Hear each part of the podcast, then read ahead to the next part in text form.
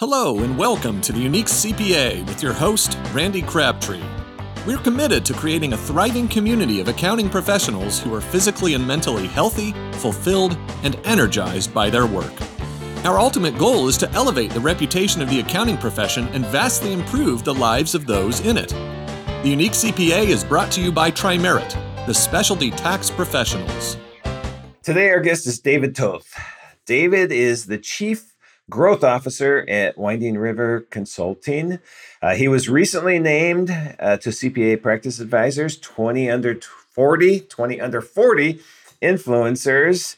He is uh, a guy I got to know over the last uh, few months and, and really appreciate my discussions and conversations with him. So I'm looking forward to our conversation today.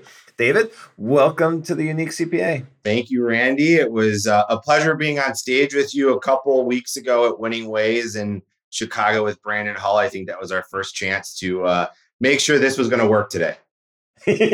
well, our first chance was technically at the bar the night before right. when we had a couple drinks and uh, and got to know each other even better. But no, I appreciate that was a fun time that was a great group. Uh, being on stage with you and Brandon was a lot of fun. And, and I'm going to tell you, you're a very good uh, host uh, on the, uh, what did we call that? Just a Q&A, a uh, panel discussion? We did a panel discussion specifically talking about niche firms and uh, Brandon Hall being real estate CPA in one niche. You guys, you know, obviously a tax specialty shop. So um, we had a great conversation for 45 minutes about the ability to niche down and how do you go to market you know with different strategies you have a unique po- uh, cpa podcast brandon you know with his real estate podcast you know so many different mechanisms and levers to pull but when you're niched it makes it a little bit easier Oh yeah, I'm a huge fan of niche. I just think it's so, and I wasn't always. I, I, you know, when I had my actual general accounting firm, which I, I merged in with someone else 16 years ago,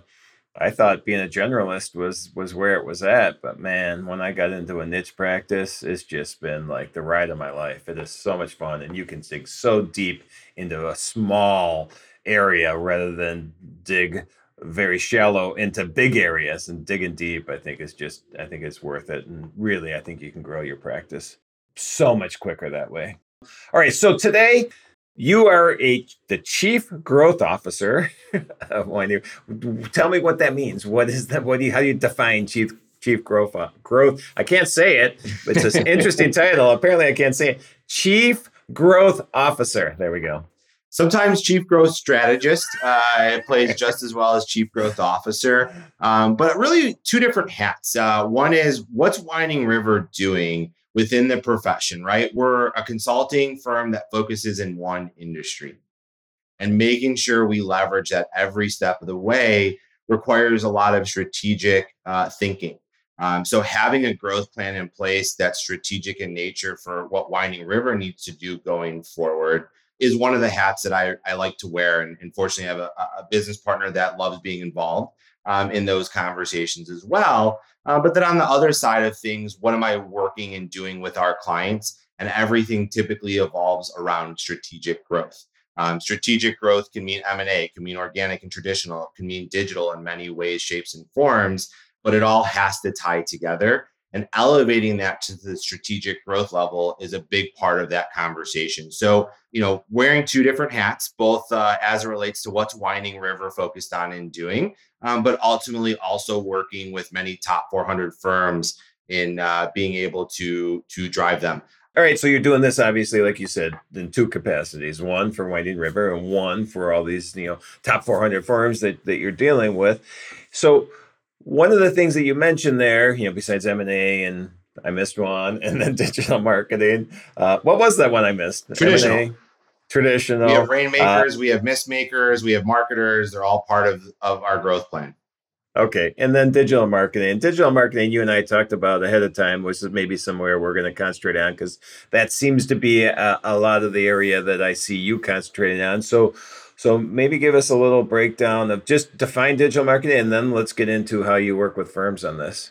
Yeah, absolutely. If you're under the age of 40, you're starting your journey most likely with some sort of digital channel, whether that's Google, whether that's social media, whether that's on LinkedIn, uh, whether that's emailing, you know, somebody that you know for a referral. Go check out their website to learn more about them. The journey's starting online. It's starting in control of the buyer. We don't have as much influence over that process today. Fast forward through the pandemic. Okay. All of us are consuming more online than we ever have before. Our consumer purchasing behaviors are more digital than they ever have been before. These B2C habits that everybody listening is experiencing is influencing the B2B purchasing journey. Mm-hmm. And so being aware of what that means is critical to firms going forward because what we've done for the last 5, 10, 20, 130 years of growth has some disruption around it. Now, it's not the first time that's necessarily been the case, but in this specific situation, it's thinking about firms primarily ran by boomers, populated by millennials, populated by Gen Z. How are we leveraging this transformation to make sure we're not only ready for today, short term gains, but we're positioning ourselves for those long term wins? And digital marketing is more than just Google and Facebook and social media and your website. There's a culture component to it, right? It has to be something at the strategic growth level that our growth leaders and managers agree we are prioritizing as an initiative going forward. And if all of these things start coming together, we can start prioritizing a digital strategy. And that's really what I love being a part of because it's not just a marketing initiative, it's a firm growth opportunity that many firms today are starting to prioritize. So, so from a strategy standpoint, it's not just hey, let's let's put a LinkedIn post, hey, let's put a Twitter post, let's do whatever. I mean, there's there's a whole here's the game plan around this, and this is how we are going to position ourselves as a leader in this industry, or a leader in this niche, or a leader in this service offering. So, what is the more strategic way to do this than just randomly putting posts out there? Yeah, I mean that's and, that's a great question, and I think every firm you know, has a little bit of a different answer. A couple different thoughts. You know, the first is you can't go and take an entire CPA firm and market it online all at the same time. Right? We're a generalist. That's a lot of mixed messaging. How do we focus on that one audience that now might be in California when we're out of Atlanta and convince them you're the best at what you do? Mm-hmm. You have to look at it from a niche perspective. If you're trying to go to market firm wide, it's really hard to connect with that high end buyer that's doing part of their research online where you can't connect personalized one on one, right? We're used to doing that today when we're purchasing B2C goods. They know who we are, they know what we want. We get emails, we get targeted ads. I, I mentioned CRM, right? Maybe it's Delta. Tomorrow, what's going to happen on Facebook? I'm going to see an ad about Delta, right? right? They're listening to us, they're personalizing it. We need to be thinking in the same way, shape, and form. And so the way that we're successful at doing that is thinking about niching, whether that's geographics, whether that's industries, verticals, service lines. If we are the best at what we do and we're confident in how we do it and how we go about saying that, then we can be confident in developing relationships on a national scale that develop, turn into conversations, which turn into clients. And I think that's a big fundamental piece. The first two questions that I'll typically ask any firm is Are you local, regional, or national? Okay. And what areas of specialty do you? Yeah. Okay. Right. And if I know that you think you're a local firm, well, can I make that argument that you're not? You probably right. have clients in other states. You just haven't used it the right way. You might have people in other states today.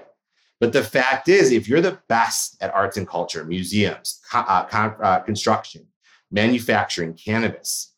The people doing those searches, the people looking for the information and doing that data gathering themselves in this digital process want to know you're the best right. because you're going to beat their local relationship that's a generalist.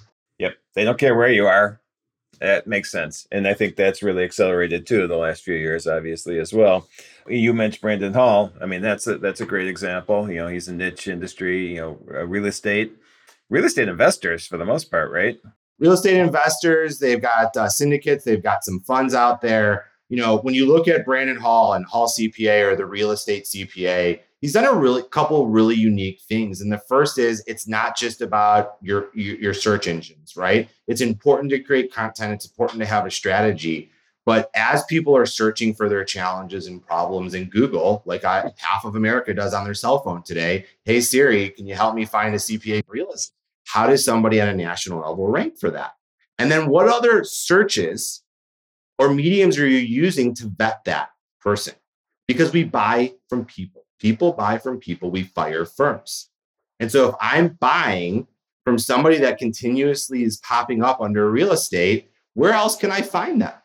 Well, they have a private Facebook community. They have a blog. They have a podcast with 60,000, you know, downloads plus. All of these things are factoring into their referral network that is helping vet them from a trust perspective. So building this community, building that personal brand, building an engine that drives traffic on an ongoing basis, and then leveraging all of this data to figure out how do we get smarter going forward is truly something unique these guys have done. They're building models from the ground up that focus on developing these relationships digitally, and in many cases, it's done, uh, you know, through niches. Yep. Brandon, he's been on the podcast and, and he's done a great job. And he's got this whole goal of originally was to get to a $10 million firm. And now he's telling me he wants to get to a $100 million firm. And obviously, I would assume digital marketing is going to be a huge part of that and the digital footprint that he has.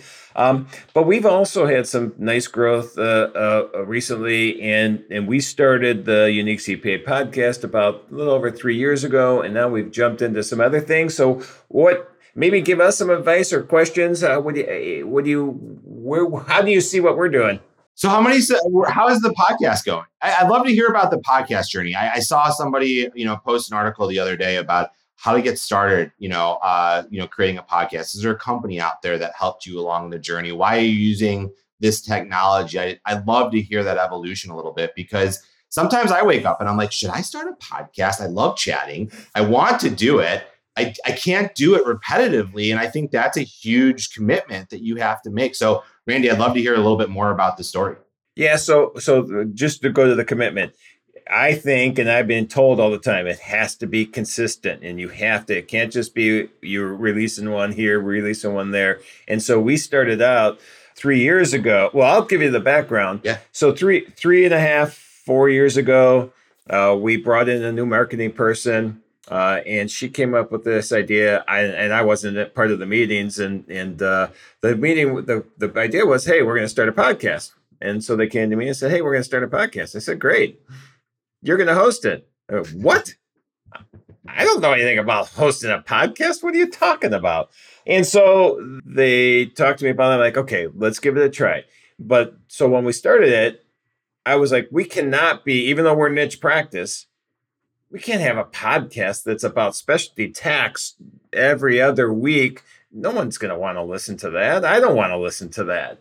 Um, yeah, even though I love talking about it. And so I said, okay, so let's just come up with an idea where I feel that people will uh, will listen to. And and for me, it was I know all these people in the industry, managing partners, advisors, uh, you know, yourself that uh, that just have such strong knowledge. I'm like, let's just share people's knowledge on public accounting, pra- practice management, digital marketing, employee issues, whatever it is. And so our, I think, and I never say it, but I think our, I think our tagline is something like being at the forefront of the changing face of public accounting by having conversations with interesting leaders and bringing their stories, insights, and advice. So, so I think part of it was just, hey, find that topic that I think will be interesting to more than just a really small niche. Anybody in public accounting, I think, can get something out of this. And so we started that three years ago. We started every other week. Just recently, about a month ago, we changed to weekly, and I think consistency consistent is an issue. You have to have it. We come out every single Tuesday. If you have people that are listening, you know they're going to know oh it's tuesday morning i'm uh, i'm driving into the office i can listen to the unique cpa today so i think that's important and, and you would probably have uh, i think insights on that and so so we did that and and now what we're doing is we're looking at expanding that to not just this practice management topics or whatever the topics you want to call it we're looking at adding a once a month, and I think we're going to start this in January. News release, breaking news. Something's happening. The in the you know IRS just made some major changes. Uh, the the 174 capitalization private equity. Somebody other merged in. You know, yes, right. exactly. Well, there's going to be a lot of that nonstop, and so that's changing. So um, that that's our our I guess the story of the unique CPA, and it's expanded. Uh, this isn't about me. This is about you. But, but let me just go real quick. This is expanded to be more of its own brand now because it's the unique CPA is not just a podcast. The unique CPA is turned into a conference now. The unique CPA we're we're we're doing webinars that monthly one or two webinars that you know are more probably branded towards the unique CPA. I'm writing articles for you know different journals that are under my name, but we probably should tie the unique CPA that too to just keep this brand going as well. So that's our story. What do you think? I love it. I love it. I, I, mean, well, I think the end part was the most impactful here is you're not just using this as a one trick pony. Yep. It's part of a bigger plan. Yep. It's part of a bigger strategy going forward in how the unique CPA is brought to life in association with Tri-Merit, in association with Randy Crabtree and everything that you guys are doing to help better the profession. So I think that's a fantastic point. Talk for a minute a little bit about business impact, if you can, because to me, that's always a big question that comes up. You know, and it's not saying, hey, we just generated, you know, 15 new clients the last 18 months or the last three years from doing all these episodes. Part of that might be we know that our prospects are twice as sticky if they're a podcast subscriber, right? You know, and that's some of the intel we're starting to peel back when we talk about being data driven. But I'd love to hear just a little bit on the business impact side. Yeah. So I purposely five years ago got out of all decision making in the firm and tracking KPIs and all that stuff. And so I know little bits and pieces here. I know in the five years since I did that, we've gone, we're, we're what, eight, eight, uh, what are we? Probably, no, even more than that. It's about 15 times the size we were five years ago when we started. And part of that starting was not even the unique CPA, it was just me going out and starting to be a, a speaker more often at sure. events and, and talking. And that kind of started that whole change. The last year, we brought in a new marketing group department. Head of the group came in about 15, 16 months ago. He's now built out the entire marketing department. And in that time, I, they just gave me some data today you know, our website traffic's up 51% in that time. We've uh, had a bunch of growth in social media. That's up 152% in the last year.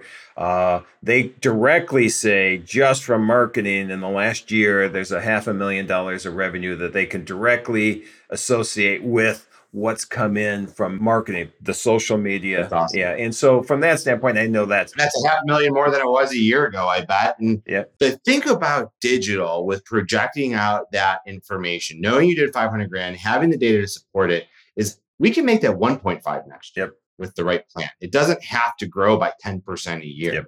Right. There's other ways and other levers to pull to compound or accelerate that growth given the right type of data that you have one of the big questions I love to ask around podcasts is how'd you come up with the name? The unique CPA. So just is that you or is that marketing? So before I answer that, yeah. Um, right now you have to host a podcast because you are doing it right now, and I love it and I appreciate it because you are you are good at this. And and so the uh, the, the unique CPA name was I think uh, I think Dana Placky, who was our head of marketing at that time we were trying to figure out a name and i'm pretty sure she came up with it and, okay. and partly i loved it. It, it it took me a second to realize it but i loved it because everybody is unique and the unique cpa is not me although i can be lumped in with the unique cpas i suppose but the unique CPA is everybody has a different story. Everybody has a different way that they look at things, the, way that they built their business. Everybody has this uniqueness. And I'm a big fan of John Garrett, and I met him after we came up with that name. But John is what you're and, and everybody who's ever listened to any episode that I've done knows that I'm a big fan of John Garrett. And he does that same thing. You're unique. You have your passions outside of work. You're not just the, this. And so the name, when I started saying it over and over and over, I'm like, yeah, I really like it Awesome. The only thing that I find now that I get a little concerned about is not everybody in our industry is a CPA. And I'm like, oh, eh, should we be the unique tax preparer, the unique? But you know what? A CPA I use generically, and I think people understand that. Well, I think the brand's known.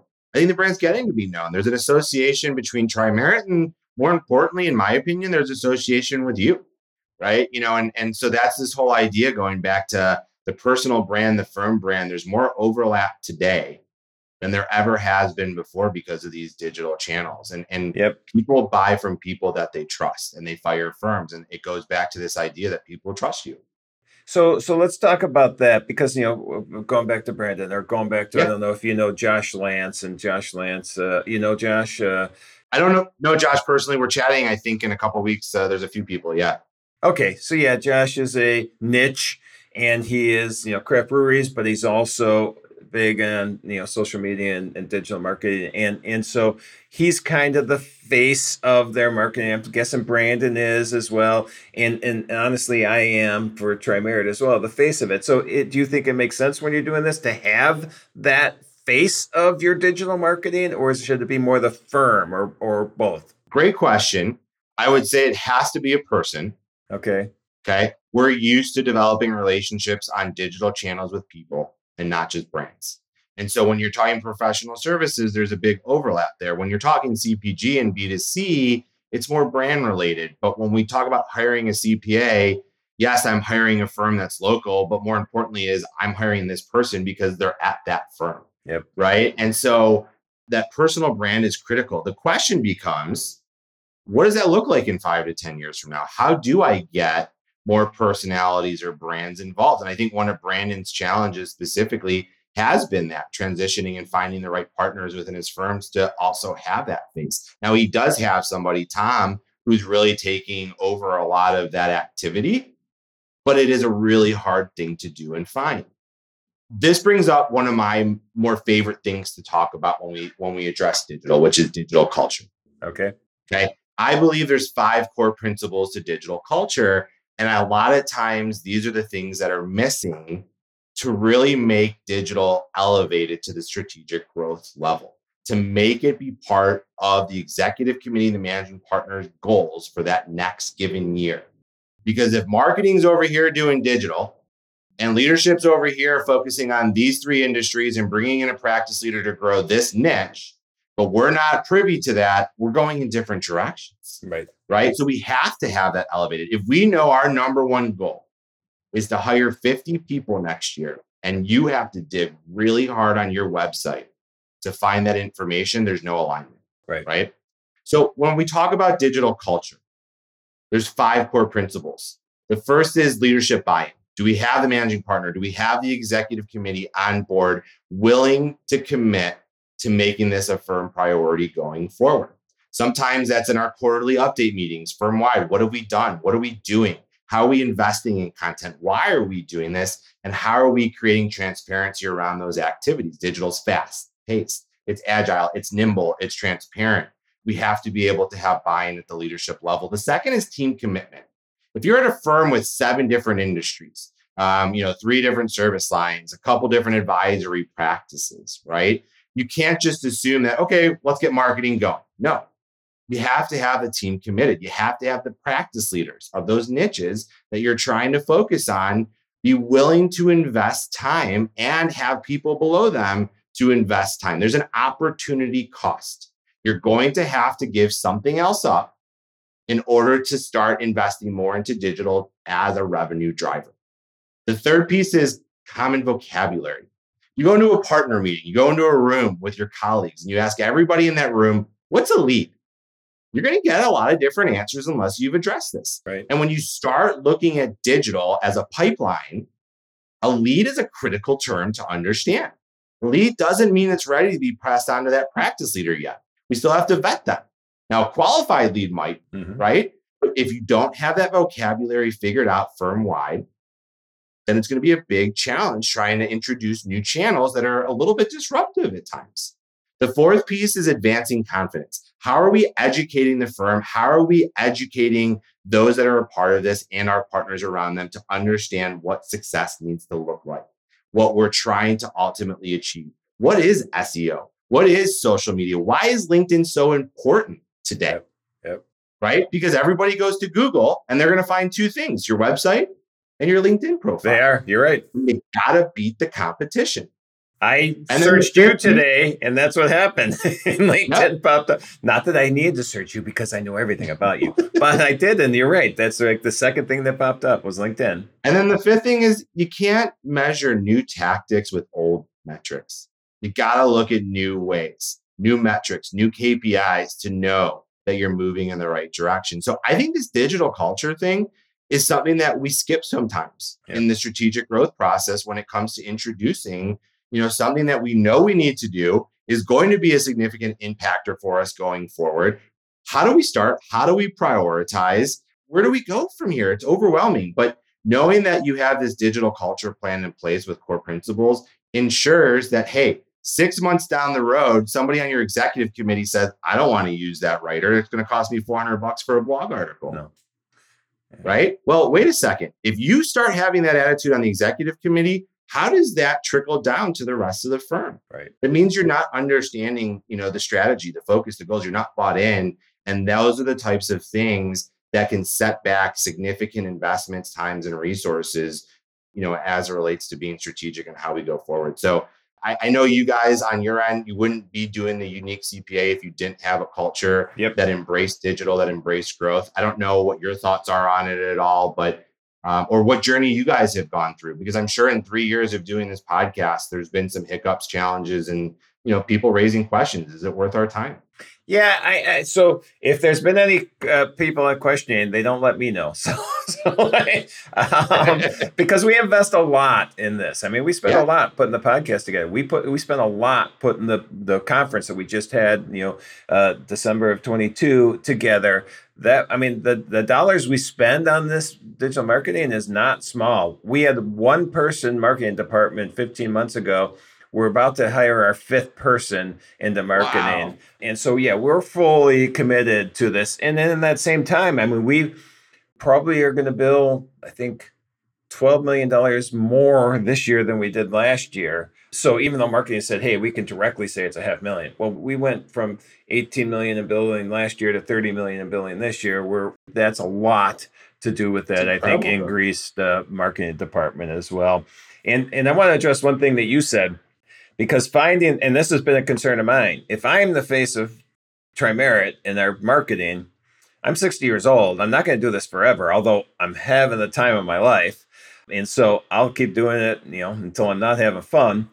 But who is going to do this? And I think that's important. And I'm, I'm glad that uh, Brandon has somebody identified and that you agree that that's something that we need to do. So, so important. You know, when you look at those practices, if you're going to dive down into a digital strategy or a campaign or initiative, and you pick the industries, yes, it's important from a business decision perspective at the leadership level. It's a priority for the firm next year. But then you got to make sure you have the right people in place Yep. to execute all of this, right? You know, and, and and what does that succession look like going forward to make sure we have some young up and comers that say, hey, I want to be a digital champion. Will you give me some tools and resources in order to be able to do that? Right. One of the ways that we found some success within firms in, in trying to identify that person is by using and leveraging LinkedIn. Let's run a program. Let's do a webinar, 45 minutes. Anybody at the manager level or director level and, and above is invited. If you attend this webinar for 45 minutes, we'll pay for your LinkedIn premium for six months at the firm level. mhm. It's about 40 bucks a month. So that's $250 roughly, right? You know, it's, a, it's good value. Those that attend the webinar then go to marketing and say, I want to do this, right? Are starting to indicate they're interested in devoting more time towards getting the firm to support them digitally. right. So during that process, during those six months, can marketing or other people in leadership start vetting out, hey, this person's actually got some some legs here, right? How can we invest and double down on, on, on somebody that may not have we thought traditionally could be on the path to partnership in a way that we're not used to seeing or experiencing? So I, I find that really, really interesting to figure out how can we identify those people and maybe not more than one or two in a 150 person firm are going to raise their hands and say yes. Right. But if it's one or two, maybe it's the next Brandon Hall or the next Aaron Mink or the next Josh Lance, Yep, right? yep. Um, we don't want to lose those people. We got to find them and we got to hold on to them and figure out how to invest in them. Yep. No, I, I think that's important. All right. So this has been great information, but I know you've got a lot more to share. Any anything we missed that you want to highlight yet? There's one thing that I think that's most important, and I get to ask this question more often than not. What's the average deal size of an inbound lead? Are the high net worth individuals really the ones that we can be targeting using digital marketing or digital strategies? And my answer is twofold, and, and usually it's yes. And if it's not the actual decision maker, it's everybody around him influencing his decision that is, you know, part of that journey or process. But the average deal isn't three, four, five thousand dollars anymore.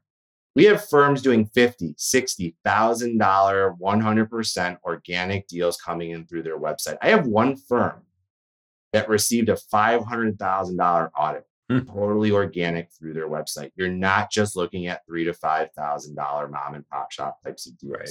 It's becoming larger. It's becoming more influential. McKinsey supports that data. And I think it's important that we realize that's not going away. It's only accelerating and it's not a flick of a switch type of solution either. So, you know, I'm sure you guys have seen some some mixed results, low, medium, high. But to me, it's important to know that there are firms generating significant dollars, creating proof of concept, and now figuring out how to scale that growth even faster. Yep. And let me ask about that five hundred thousand. Is that a niche practice? That they're a niche uh, service that that that came in with? It's uh, it, it was for a specific niche within the firm. I don't think they were running a campaign necessarily to say, "Hey, we're trying to to generate this type of pipeline." Right. Um, I think it was the opposite. It's, "Oh my God, we just closed one to two deals, um, one for five hundred grand, one for over a hundred grand. We need to know what's going on here. We need to know how to get more of this, right? Okay. You know, that's what piqued their interest in that specific case. So, you know, to me, I think that's um, you're going to find it based on your firm where you can fit and, and find those niches. Yeah. Um, and that's kind of the benefits of having a CPA firm with multiple industries today. Yes. You can find those niches, right? Yeah. Um, but it it's part of a bigger firm. It's a, a over a hundred million dollar plus firm. I figured it was a bigger firm, but it- like you just said, yeah, smaller firm, you may have one or two niches. Bigger firm doesn't mean you're not a niche firm still. Right. You just are big enough that you can have five, six, seven, ten niches, and you have a passionate leader on top of each of those niches, and then market those niches themselves. I think it, it could be. I know huge. a, a top 20 firm that only considers it a niche when it's doing over 70 or 80 million dollars in revenue a year. Okay. All so right. it's like, whoa, wait a second. You know, like that's that's that's that's the, firm, the size of most firms, right? yeah, exactly. But I was like, wow, that's interesting. It's good to know. But I was like, Yeah. that's significant. Yep. I have another. I had one of the first uh, um, uh, guest I ever had on the podcast, and now we're going on tangents here. But uh, he, they're they're a decent sized firm. They're not they're not a hundred million dollar firm, but they were. I think at the time, like three years ago, they were thirty million, maybe forty million, uh, whatever the number was. But they don't get into any offering. They don't get into any niche without having a somebody that's passionate about that industry coming to him and say, "Hey, I want to start the our trucking niche, or I want to start this," and that's the only way they do it. But again, like we said at the beginning, you start a a, a, a niche with something you're passionate about. It's a lot easier to uh, be out doing your social media marketing on that because your passion comes through. So I think that's huge. Well, Randy, listen, this has been just truly a blast. I, I love having our conversations. I know we could both go on for hours, but uh, I really appreciate the opportunity to be on the Unique CPA today. You got it. And I'm going to ask you one last question or two last questions. The first is we is the unique CPA because everybody's unique. And so, what are your passions outside of uh, uh, being the strategic growth uh, leader uh, of the of Winding River? Passions. I have two, I have three passions. My kids, Yep. I have a six and a four year old boy. They're a blast. They are my, you know, one of my my my joys every day. Um, I get to be a part of. The second is food. I love cooking. Yeah. Um, I've got every kind of tool you can think of, from uh, smokers to griddles to sous vides to uh, pizza ovens. I I love cooking. It's it's a great way to get away from everything and and and play around with different ingredients. Um, and I'm a boater. I uh, grew up boating, you know, lived on a boat for a long time, you know, different waves. And um, those are, you know, kind of some of my, my passions that I'm hoping to uh, pass on to my kids, but love to, uh, you know, get away and, and do it. I don't know what I'd love to hear yours. I, I think craft beer is one of yours. it is craft beer is one of mine for sure. Uh, watching our kids be successful in their careers right now, they're in their twenties, is just unbelievably fun. That's awesome. And then travel. My wife and I uh, in fact, we are two weeks away from uh, heading southwest for two and a half months and uh, working in warm weather uh, for That's awesome uh, for tax season. So now people will understand we're recording this before tax season. But yeah, so those are those are a few of mine. I can come up with plenty other. I well, honestly, I just love seeing people that work with me grow in their in their in their knowledge and their passion and their what they're yeah. doing and and we don't lose people and so it's just fun to see that as well. That's a passion. But all right last thing then. If people want to hear more see more contact with you how would they get a hold of you? Great question. Windingriverconsulting.com detoth at windingriverconsulting.com you know that that's a lot of great information on there um, one thing that we did start this past year was called our Digital Deep Dive Summit.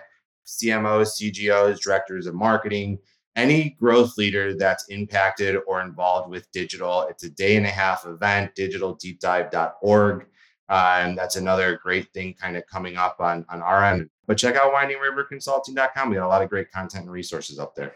Well, great, David. It was awesome having you on here. Great, great, great conversation as always. And uh, maybe I'll see you in a couple days when I'm in Cleveland. Yeah, let me know. I'll be here.